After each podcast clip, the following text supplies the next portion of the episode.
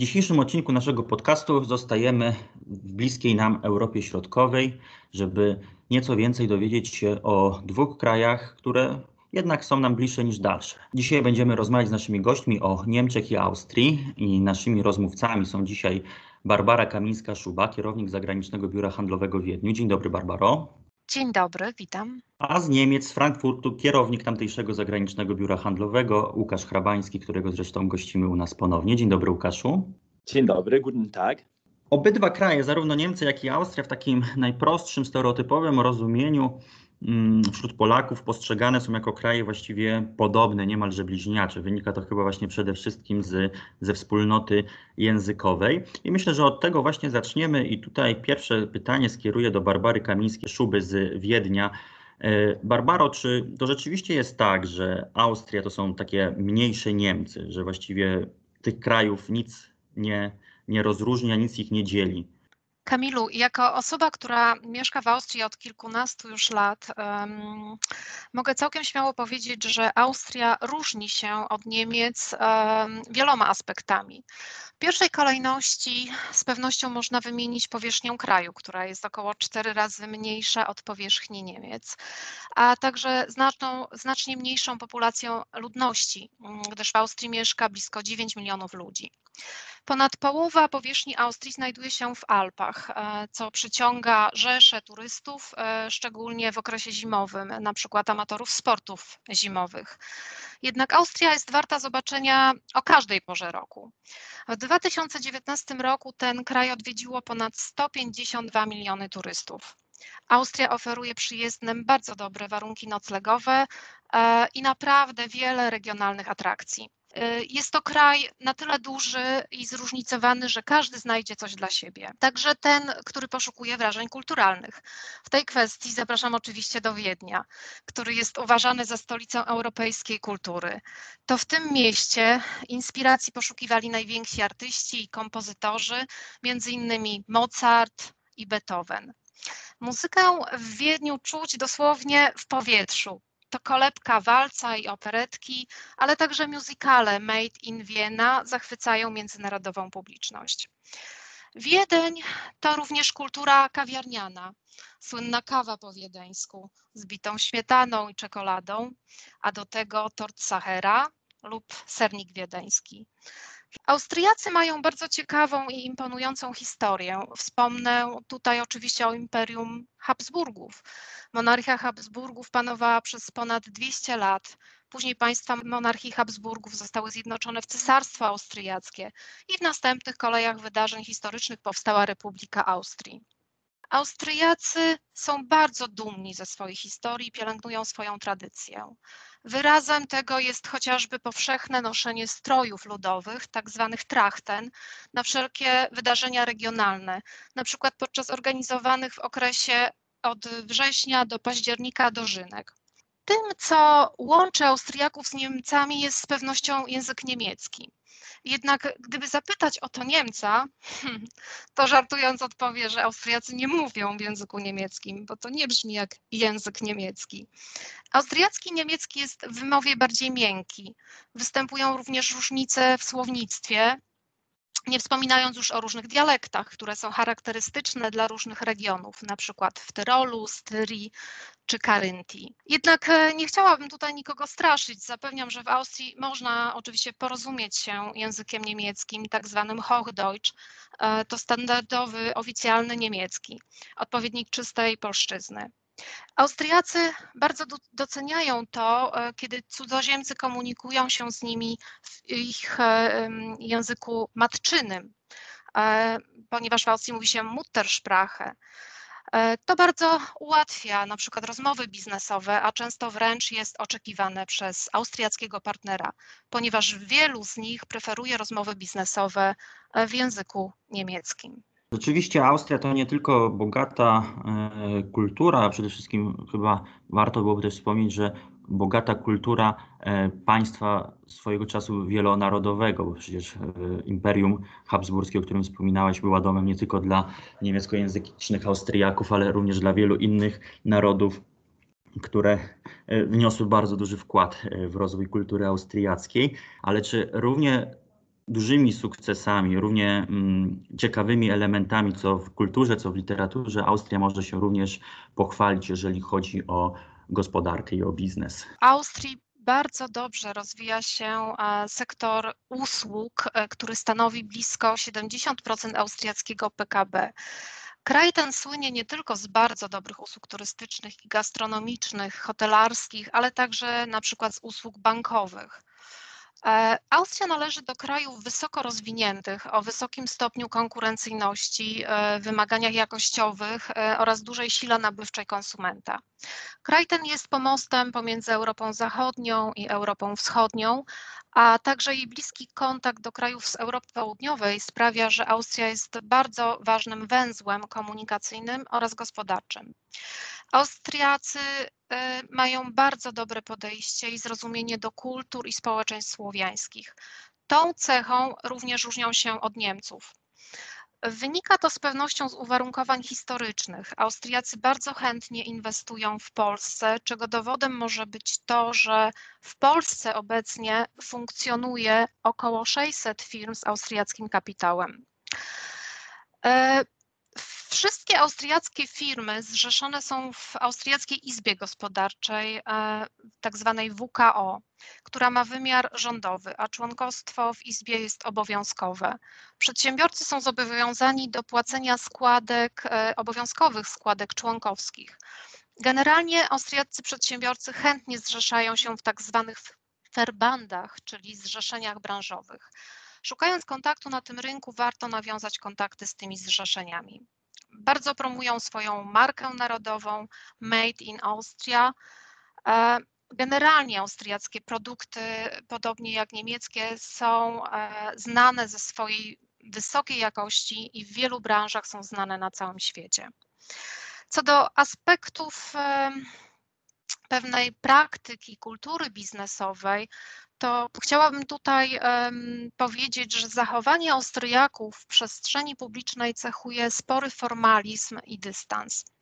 Status i hierarchia są ważną częścią austriackiej kultury.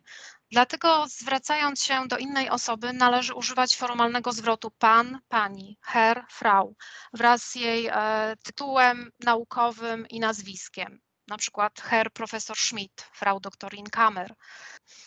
E, co jeszcze ważne, Austriacy bardziej zainteresowani są nawiązywaniem długoterminowych relacji biznesowych, aniżeli, aniżeli przeprowadzeniem jakichś szybkich transakcji handlowych. Bardzo ważne jest tutaj wybudowanie zaufania, które oczywiście potrzebuje czasu. E, pomocne mogą tutaj być e, wszelkie rekomendacje, certyfikaty, doświadczenie we współpracy z sieciami najlepiej w krajach e, Europy Zachodniej. E, Austriacy bardzo nie lubią targowania się i większość z nich nie ceni agresywnych technik negocjacji. Preferują prostolinijny styl negocjacji i bardzo rzadko stosują techniki pozorowania. E, podczas rozmów negocjacyjnych najlepiej nie stosować e, presji czasu czy też terminu wygaszania oferty. Przejdźmy na chwilę do Niemiec, przejdźmy do Łukasza e, Hrabańskiego. E, Łukaszu, w odniesieniu trochę do tego, co powiedziała Barbara, ale też możesz, że tak powiem, posilać się innymi argumentami, co wyróżnia rynek niemiecki na tle chociażby właśnie Austrii. Tutaj uważnie przysłuchiwałem się e, wypowiedzi Basi i muszę powiedzieć, że na pewno więcej łączy te dwa kraje niż dzieli. Na to wpływa nie tylko cała historia e, zarówno Austrii, jak i Niemiec, czyli e, historia oparta na księstwach, czy położenie geograficzne w Europie Środkowo-Zachodniej, czy kultura chrześcijańska, ale no oczywiście też język, o którym Basia wspomniała. Ale wydaje mi się, że na takim poziomie komunikatywnym, tak żeby odbyć rozmowy biznesowe, tutaj na pewno można znaleźć wspólny język. I oczywiście są takie słowa, które pamiętam, że się różnią, gdzie na przykład, nie wiem, na szafę mówi się w Austrii Kasten, tutaj Schrank, gdzie tutaj Kasten znaczy skrzynia, także pewne, pewnego rodzaju nieporozumienia pewnie mogą się pojawić, ale myślę, że to są raczej poszczególne słowa i myślę, że akurat one nie, mogą, nie będą tak bardzo kłopotliwe przy kontaktach biznesowych, ale, ale na to też trzeba zwrócić uwagę, że to nie są identyczne kraje, to nie są identyczne języki. To, co natomiast w ogóle wyróżnia Niemców, ale tutaj myślę, że wiele z tych kwestii jest analogicznych do, do Austrii, to jest na pewno wielka duma z marki, jaką charakteryzują się Niemcy. Zresztą to nie powinno nas aż tak bardzo dziwić, dlatego że my sami myślimy o marce niemieckiej jako czymś takim lepszym, porządnym i tak samo ten brand Made in Germany na pewno ma tutaj bardzo mocną siłę, jest bardzo mocno um, szanowany i bardzo dobrze postrzegany przez, e, prze, przez Niemców. E, ciekawą historią jest to, że na początku on był promowany przez Brytyjczyków jako synonim takiej niskiej jakości, ale został promowany, jednocześnie za tym szło polepszenie jakości i trochę właśnie tak e, na przekór Brytyjczykom, ale, ale na korzyść Niemców został wypromowany jako taka naprawdę porządna i solidna marka, z jaką kojarzymy markę Made in Germany dzisiaj, my, my, my wszyscy. Jeżeli chodzi o język niemiecki, kontra język angielski w komunikacji biznesowej. Tutaj często obsługując polskich przedsiębiorców, widzimy takie nastawienie, że nie, spokojnie damy sobie radę po angielsku, to jest naród, który na pewno mówi świetnie po angielsku. I faktycznie tak jest, że, e, że te języki w ogóle są dosyć mocno do siebie zbliżone, dużo jest słów, które pewnie gdzieś mają e, ten sam korzeń lingwistyczny, jednakże jeżeli chodzi o taki język komunikacji, tutaj Niemcy w zasadzie tylko 34%, tak jak czytałem e, pewien raport, posługują, posługują się tym językiem angielskim. Nawet w takich branżach, które e, teoretycznie są uznawane za branże, gdzie tym językiem urzędowym jest język e, angielski, czyli na przykład IT, tutaj też się okazuje, że bardzo często mimo wszystko obowiązuje język niemiecki, na to powinniśmy się przygotować. Oczywiście też chcąc zwiększyć nasze szanse na danym rynku, powinniśmy się jak najbardziej do tego dostosować. A to wynika też z tego, że Niemcy podejmując decyzje chcą mieć jak, najbardziej, jak największe poczucie pewności, takiego zabezpieczenia, że te decyzje, które podejmują, są dobre i bazują na komplecie informacji, a ten komplet informacji też zapewnia e, ten komfort związany z posługiwaniem się własnym językiem. Także na to chciałbym też bardzo mocno zwrócić uwagę i to też było zaskoczenie te kilka lat temu, kiedy, kiedy tutaj, e, tutaj się pojawiłem. E, Basia wspomniała też o tych związkach wszystkich, o, o tych ferajnach, ferbandach których zrzeszeni są Niemcy. Oczywiście to, to, to stanowi też o sile e, niemieckich firm. E, tych Verbandów tutaj w Niemczech jest ponad 600 e, tysięcy i każda firma oprócz tych obowiązkowych zrzeszeń w izbach handlowych też, też, też jest zrzeszona w izbach branżowych. Także to jest bardzo popularne popularne w Niemczech i nawet istnieje, istnieje coś takiego jak związki związków. Myślę, że nie ma takiej branży, która by nie była reprezentowana przez, przez swoje lobby właśnie w postaci takiego związku. Ważnym aspektem też, myślę, perspektywy polskiego przedsiębiorcy, który myśli o rynku niemieckim, są certyfikaty. Certyfikaty, czyli nic innego jak potwierdzenie jakości.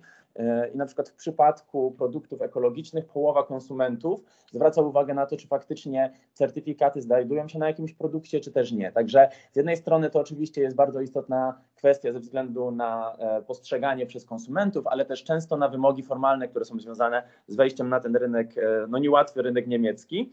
Myślę, to co takim będzie uwieńczeniem tego wszystkiego i co wyróżnia Niemców, to na pewno takie praktyczne podejście. E, jest też taka myśl, że za tanie rzeczy płaci się dwa razy, stąd Niemcy stawiają bardzo mocno na jakość. I mm, tak będąc w butach polskiego przedsiębiorcy, warto pomyśleć o tym, że powinniśmy promować nie to, że jesteśmy tani, okay, to, że jesteśmy konkurencyjni cenowo już tak, ale też, że jesteśmy dobrzy jakościowo czy innowacyjni. Także na to zwracają mocną uwagę Niemcy. Jeżeli jesteśmy przy Niemczech, to muszę zapytać o coś takiego jak, mm, jak Ordung, jako to nasze polskie skojarzenie. Kiedy myślimy Niemcy, to od razu mamy porządek przed, y, przed oczami. Czy Niemcy tacy naprawdę są? No chyba trochę są, bo to nie są tylko nasze spostrzeżenia, ale też również innych e, sąsiednich kultur. Ale bardziej chciałbym zapytać, czy to przywiązanie właśnie taka wręcz czasami skrajna obowiązkowość Niemców e, wymusza na polskich przedsiębiorcach, na polskich biznesmenach jakąś zmianę własnych zachowań, czy robiąc interesy z Niemcami musimy się do nich dostosować?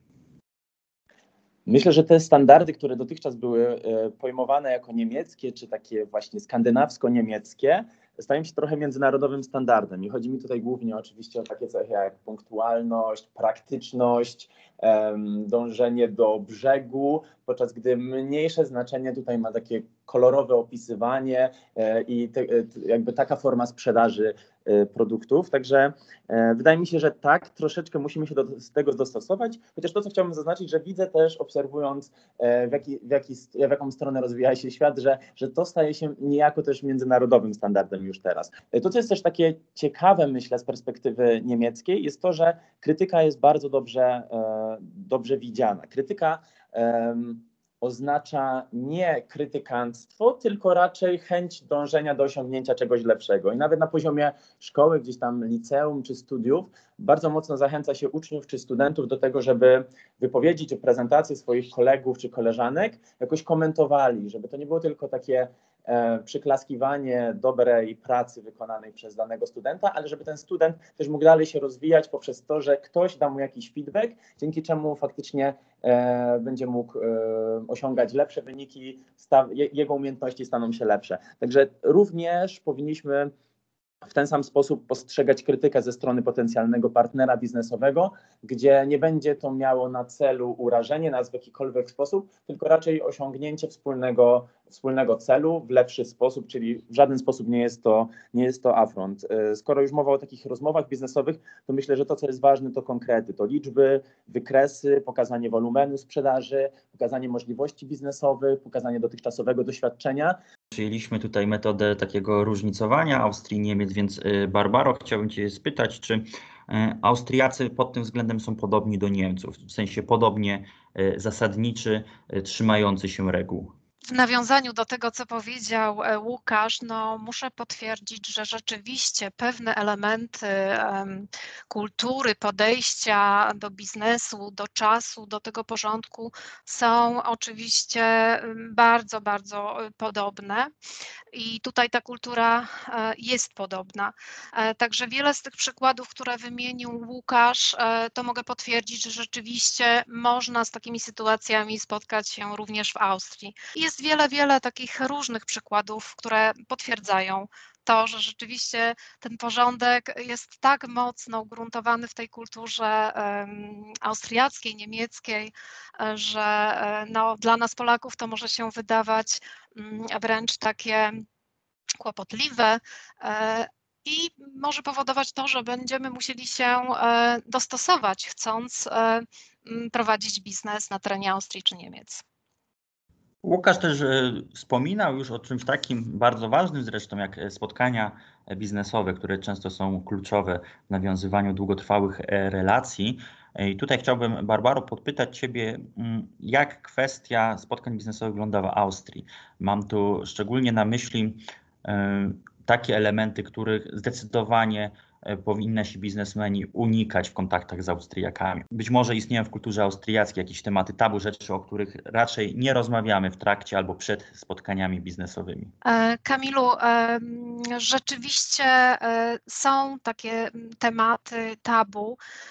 I tutaj właśnie w przypadku powiedzmy prowadzenia takich wstępnych rozmów, tak, przed przejściem do rozmów biznesowych, kiedy prowadzimy taki small talk z Austriakami, Austriakami. Są pewne tematy, o których warto powiedzieć, które będą dobrze odebrane i które pomogą nam zbudować odpowiednią, odpowiedni klimat pod budowę, pod dalsze rozmowy.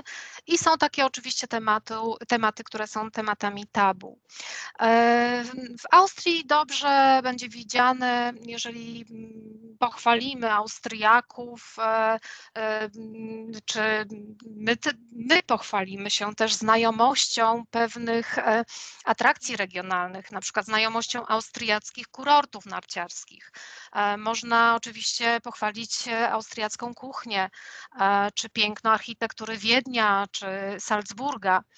E, wszelkie tematy turystyczne, kulturalne są oczywiście dopuszczalne i mile widziane. Natomiast istnieją oczywiście pewne tematy tabu, które należałoby unikać. I jednym z takich tematów tabu jest powiedzmy historia II wojny światowej. Naprawdę odradzam poruszania tych tematów, ponieważ no jest to taka kwestia kłopotliwa. Również porównywanie kultury austriackiej do kultury niemieckiej, ze względu na dumę Austriaków, tak jak wcześniej wspominałam, w temacie swojej historii, może być bardzo niekorzystnie odebrana. Zresztą tak między nami wspomnę, że też istnieją pewne takie sytuacje, o których można byłoby powiedzieć, że mm, to są takie sytuacje zaobserwowane z życia codziennego, mm, gdzie można byłoby powiedzieć, że Austriacy i Niemcy nie do końca za sobą przepadają. W jaki sposób to się objawia? Poprzez chociażby różne żarty i anegdoty, które, które o sobie opowiadają śmiejąc się. E, jeżeli chodzi o dalsze takie tematy tabu, to o czym jeszcze nie powinniśmy rozmawiać? Naturalnie o tematach politycznych. Nie jest to w Austrii dobrze widziane. Wszelkie tematy religijne. Należy unikać wypowiedzi krytycznych czy dyskryminacyjnych wobec innych kultur czy religii. Mm, należy unikać również takiego spoufalania się, e, mówienia po imieniu, jeśli partner nie wyszedł e, z taką propozycją, e, klepania partnera po ramieniu. Wspominałam wcześniej, że właśnie tą kulturę formali, formali, charakteryzuje taki formalizm i dystans. E, należy również unikać takich przesadnych pochwał i wyrazów uznania, a także zadawania osobistych pytań, ponieważ Austriacy wyraźnie oddzielają pracę, biznes od życia prywatnego. To zdecydowanie odradzam. No właśnie, tutaj chciałem podpytać, bo w wielu krajach, również europejskich, tych nieco bardziej na południe, takim mile widzianym elementem przed rozmowami biznesowymi jest, że tak powiem, bliższe poznanie się z potencjalnym partnerem. To są właśnie często rozmowy e, o, o, rodzinie, takie bardzo prywatne, o własnych e, zainteresowaniach. Rozumiem, że w Austrii to raczej nie przejdzie i powinniśmy tego unikać. Tak, zdecydowanie powinniśmy tego unikać. Łukaszu, ty już troszeczkę wspominałeś o e, spotkaniach biznesowych w Niemczech, więc teraz tak jakbyś w skrócie punktowo mógł nam powiedzieć, podobnie jak e, Barbara, e, czego absolutnie nie należy robić i o czym raczej nie należy rozmawiać z Niemcami w trakcie e, spotkań biznesowych, zarówno tych stricte formalnych, jak i w tych może troszeczkę mm, mniej oficjalnych, na przykład w restauracji, ale ciągle w ramach spotkania biznesowego. Smalltalk to nie musi być takie tylko kurtuazyjne pustosłowie, gdzie zapełniamy ten czas, który jest przeznaczony na to, żeby za chwilę do, przejść do rzeczy. E, myślę, że najważniejsze jest, żeby znaleźć po prostu wspólny mianownik. I tych tematów naprawdę jest dosyć dużo, które znowu powinniśmy e, poruszać. E, może zacznę właśnie od tych pozytywnych. Pogoda, która dotyczy każdego i każdego dnia jest, jest świetnym powodem do tego, żeby zacząć na pewno rozmowę. Tak samo jak nasz dojazd, czy właśnie ta podróż, którą wykonaliśmy, spóźniony pociąg to jest bardzo częsty temat, ze względu na to, że może nie wszyscy wiedzą, ale, e, ale mit o punktualnych niemieckich pociąg, pociągach można naprawdę włożyć między bajki i sam chyba tylko dwa razy w życiu miałem pociąg o tej godzinie, o której powinien być.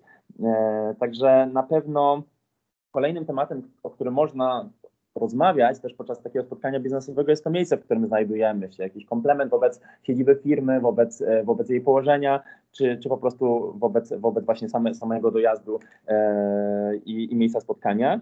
E, takim tematem który jest bardzo uniwersalny w Niemczech. Jest na pewno też piłka nożna. E, cały temat Bundesligi, ostatniego meczu, szczególnie jeżeli jesteśmy tym zainteresowani, zainteresowani to jak najbardziej jest to ciekawy temat, który, e, który pozwoli nam na, na pewno nawiązać e, ciekawą i taką pozytywną mimo wszystko relację.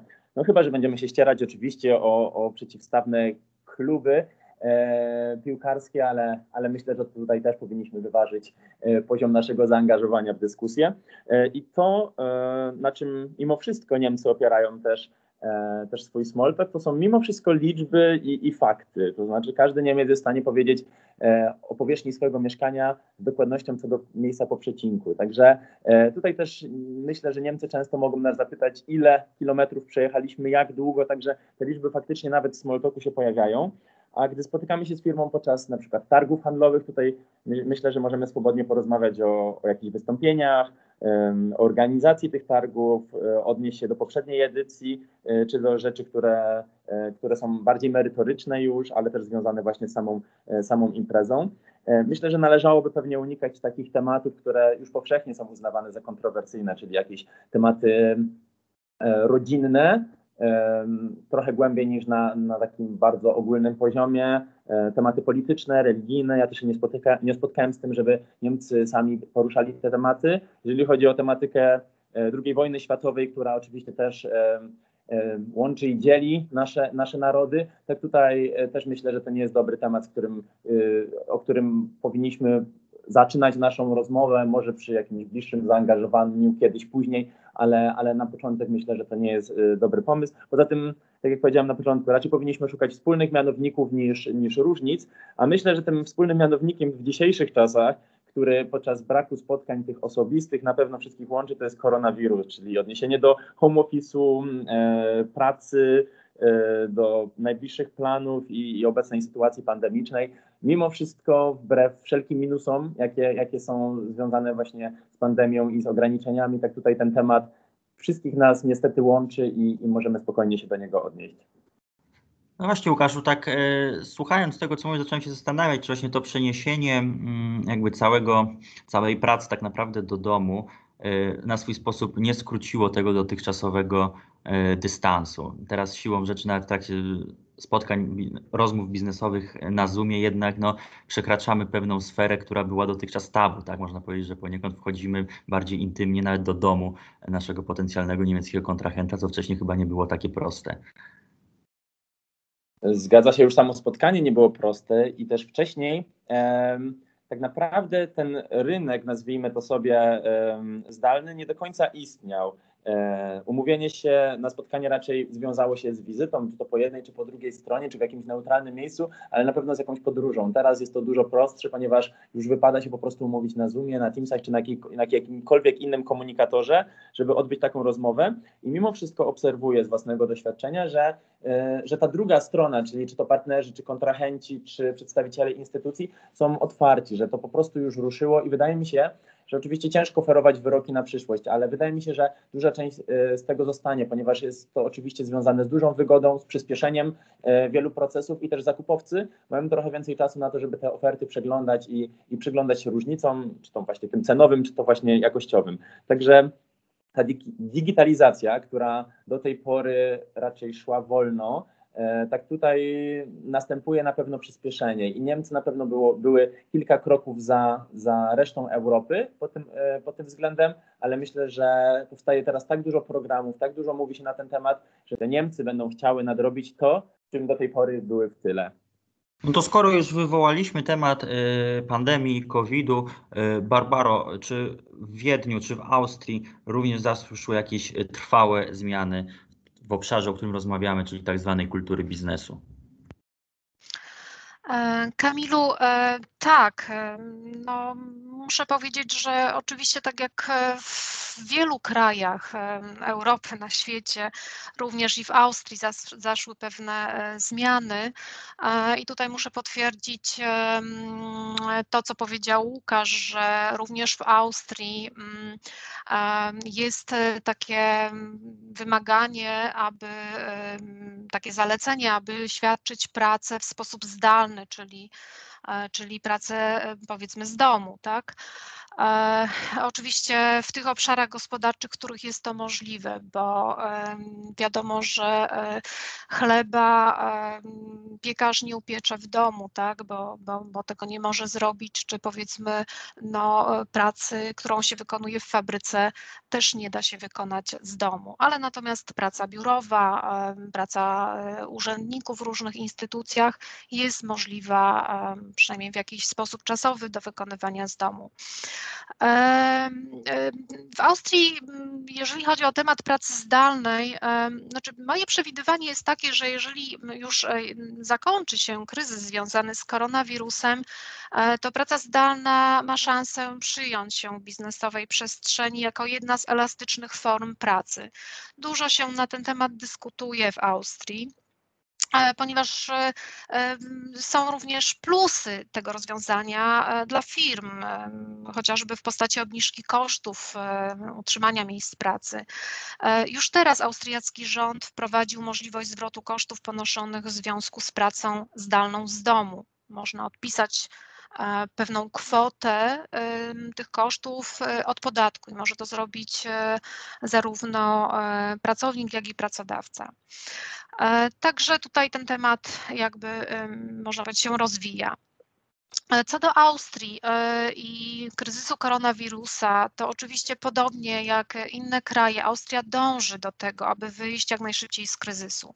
Drogą do tego e, są oprócz szczepionek, oczywiście jest masowe robienie testów na koronawirusa, a także, tak jak wspominałam wcześniej, to zalecenie e, pracy zdalnej. E, wpływ COVID-u na sytuację gospodarczą w Austrii to może być oczywiście, co już jest widoczne, skrócenie łańcuchów dostaw, ale również, i to może być ciekawe dla polskich przedsiębiorców, również możliwe jest wydłużenie łańcuchów dostaw. Co mam tutaj na myśli? Jeżeli w chwili obecnej jakaś austriacka firma produkuje E, produkuje e, mm, powiedzmy w austriackiej firmie, to na skutek kryzysu może podjąć decyzję, że zleci tą produkcję e, powiedzmy w krajach Europy wschodniej, tak, centralnej, wschodniej. Między innymi może to być szansa dla polskich przedsiębiorców. Dziękuję Barbaro. Powoli będziemy zmierzali do końca naszego dzisiejszego spotkania.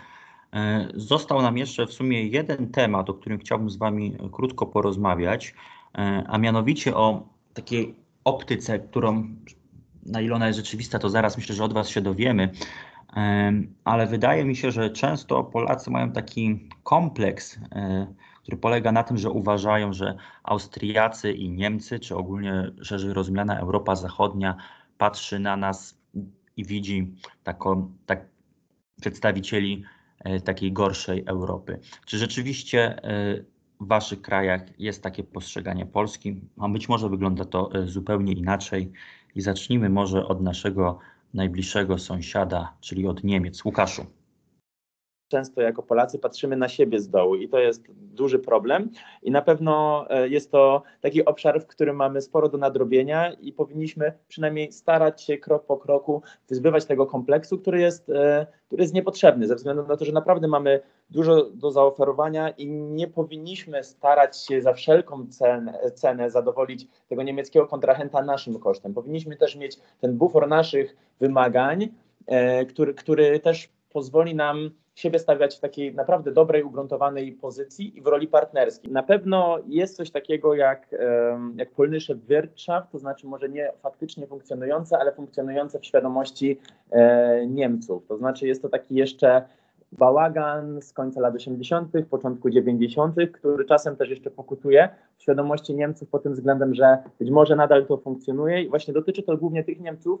którzy do tej pory nie mieli za dużo E, kontaktu z Polską, bo mimo, że gdzieś tam równie daleko jest do Polski jak do Francji, tak każdy Niemiec pewnie był we Francji, a nie każdy na pewno był w Polsce. Także dla wielu Niemców nadal jest to kraj mimo wszystko nieznany. Pewnie wielu słyszało, wielu zna kogoś, kto jest polski albo ma jakieś powiązania z Polską, ale nie każdy ma jeszcze świadomość, jak faktycznie to wygląda i to się przejawia w takich um, momentach, kiedy rozmawiam z kimś i ktoś ma wyobrażenie o Polsce niemal jak o nim, o Warszawie niemal jak o Mińsku, gdzie, gdzie faktycznie są jakieś szpalery takich monumentalnych budynków, socjalistycznych, oczywiście gdzieś tam pozostałości faktycznie historyczne u nas jeszcze są, no ale Warszawa dzisiejsza wygląda na pewno zgoła inaczej i każdy Niemiec, który miał szansę być w Warszawie, w Krakowie czy w jakimkolwiek innym mieście też e, jest pod wielkim wrażeniem tego, że kompletnie nie tak sobie to wyobrażał i oczywiście jest to, jest to na plus dla, dla Polski. Istnieje kilka takich branż, w których Polacy są znani, którzy są e, znani z jakości, E, I, I ta marka jest już jakoś ugruntowana, na przykład jest to branża meblarska, jest to szeroko pojęte rzemiosło, branża budowlana. I właśnie z, tej, z tych branż też mamy często zapytania od, od niemieckich przedsiębiorców, którzy poszukują partnerów po, po polskiej stronie. E, W IT na przykład, jeżeli ktoś ma już doświadczenia dobre z polskimi ekspertami, e, software deweloperami, myślę, że, że wtedy też jest zadowolony i tą Polskę kojarzy, jak również nasze, nasze usługi w tym zakresie IT, e, ale nadal nie kojarzony jest nasz kraj typowo z tą branżą. Jeżeli ktoś ma doświadczenia, jak najbardziej tak, jeżeli nie, nie będzie to na pewno pierwsze skojarzenie i nie będzie to, to stało na równi z jakością. Dziękuję Łukaszu. Złośliwi mówią, że Europa Zachodnia kończy się tam, gdzie zaczynają się szyldy z napisem chemia z Niemiec. Myślę, że możemy to e, odwrócić i powiedzieć, że Europa Zachodnia zaczyna się tam, gdzie zaczynają się szyldy meble z Polski. E, Basiu, pytanie dokładnie to samo, jeżeli chodzi o Austriaków, o postrzeganie naszego kraju, czy e, jadąc do Austrii w sprawach biznesowych, ale nie tylko biznesowych, Austriacy dadzą nam odczuć jakoś swoją e, wyższość. Kamilu, w nawiązaniu do tego, co powiedział e, Łukasz wcześniej o, o pewnych e, zachowaniach, pewnych sytuacjach e, dotyczących rynku niemieckiego, to w tym temacie muszę powiedzieć, że wiele z tych informacji może się pokrywać. Także zgadzam się e, z tym. Wiele, wiele tych aspektów również funkcjonuje na rynku austriackim. E, Nie mogę oczywiście powiedzieć, że ze strony Austriaków istnieje jakieś negatywne podejście do firm wywodzących się z Polski. To być może było bardziej widoczne w poprzednich dekadach, kiedy, e, kiedy polskie produkty postrzegano jeszcze jako gorszej jakości. Jednak w ostatnich e, dekadach, a w ostatnich latach polskie produkty są naprawdę bardzo konkurencyjne, innowacyjne i cieszą się bardzo dobrą jakością. E, W ostatnim dziesięcioleciu e, po kryzysie e, w- latach 2008-2010, kiedy to Polska jako jedyny kraj w Europie doświadczyła wzrostu gospodarczego, Austriacy bardzo często wyrażali słowa podziwu dla takiego spektakularnego rozwoju gospodarczego Polski. Polska stała się wręcz, mm, znaczy zaczęła być wręcz postrzegana w Austrii jako kraj niezwykle perspektywiczny. Pojawiały się też e, takie informacje, że austriacka młodzież zaczęła chętniej podejmować naukę języka polskiego.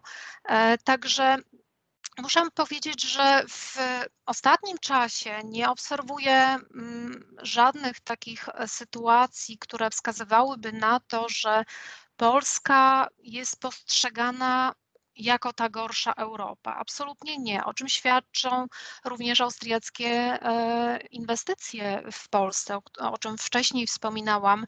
E, Przecież w Polsce mamy 600, około 600 firm e, z austriackim kapitałem i Austriacy bardzo często wybierają Polskę jako, jako kraj, w którym chcą zainwestować swoje pieniądze.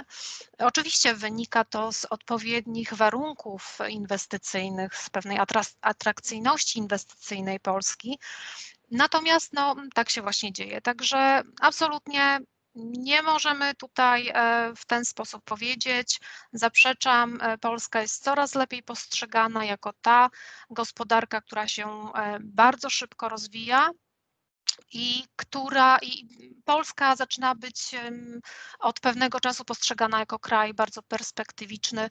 Również austriacka młodzież, tak jak wspomniałam, uczy się, studiuje język polski, żeby móc powiedzmy kiedyś pracować w Polsce, ponieważ dla Austriaków Polska to jest duży kraj, kilkukrotnie większy jak Austria. Dziękuję bardzo, Barbaro. Na tym optymistycznym akcencie będziemy kończyć.